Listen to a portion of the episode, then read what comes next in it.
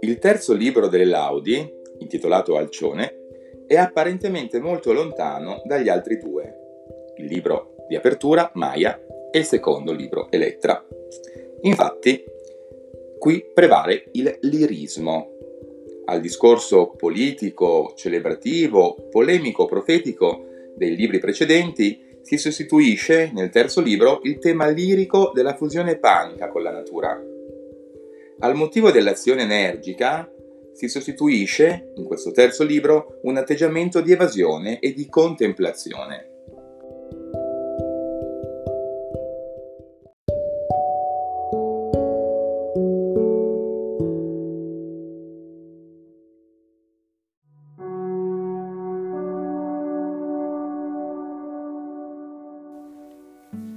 Il terzo libro delle Laudi è come il diario ideale di una vacanza estiva in Versilia.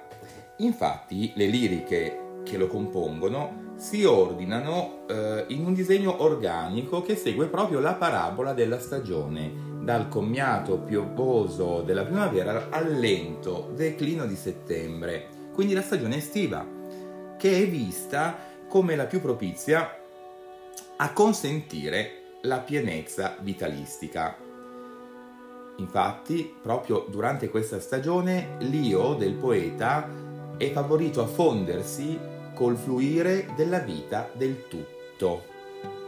Eh, si ricordi il significato del greco pan, che oltre appunto a essere il pronome o aggettivo indefinito tutto, era anche il nome di una divinità agreste in cui si incarnava la potenza della natura. L'io del poeta quindi si identifica con le varie presenze naturali che lo circondano, animali e vegetali, minerali addirittura, trasfigurandosi e potenziandosi all'infinito in questa fusione eh, che permette all'io poetico di attingere ad una condizione eh, che supera la condizione umana, potremmo dire addirittura una condizione superumana, cioè quasi divina.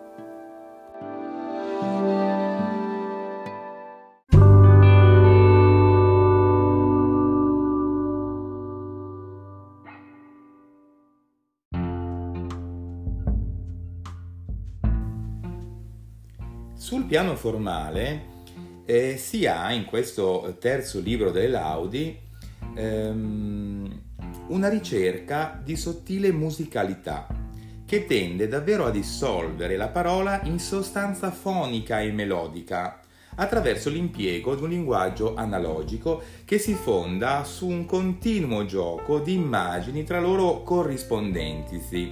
Per questo Alcione è, la raccolta poetica che è stata più celebrata dalla critica. È stata vista infatti come eh, poesia pura, tra virgolette, cioè sgombra dal peso dell'ideologia superomistica e delle sue finalità pratiche eh, che appunto rendevano pesanti il primo e il secondo libro. Quindi un libro quasi immune dalla retorica e dall'artificio che invece, ribadisco, appesantivano il primo libro Maya e il secondo libro Elettra.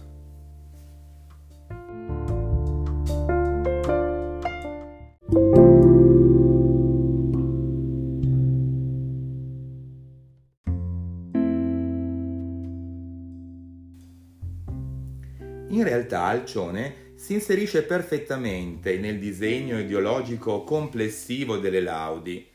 L'esperienza panica, cantata dal poeta, eh, ben lungi dall'essere pura di ideologia, non è che una manifestazione del superomismo.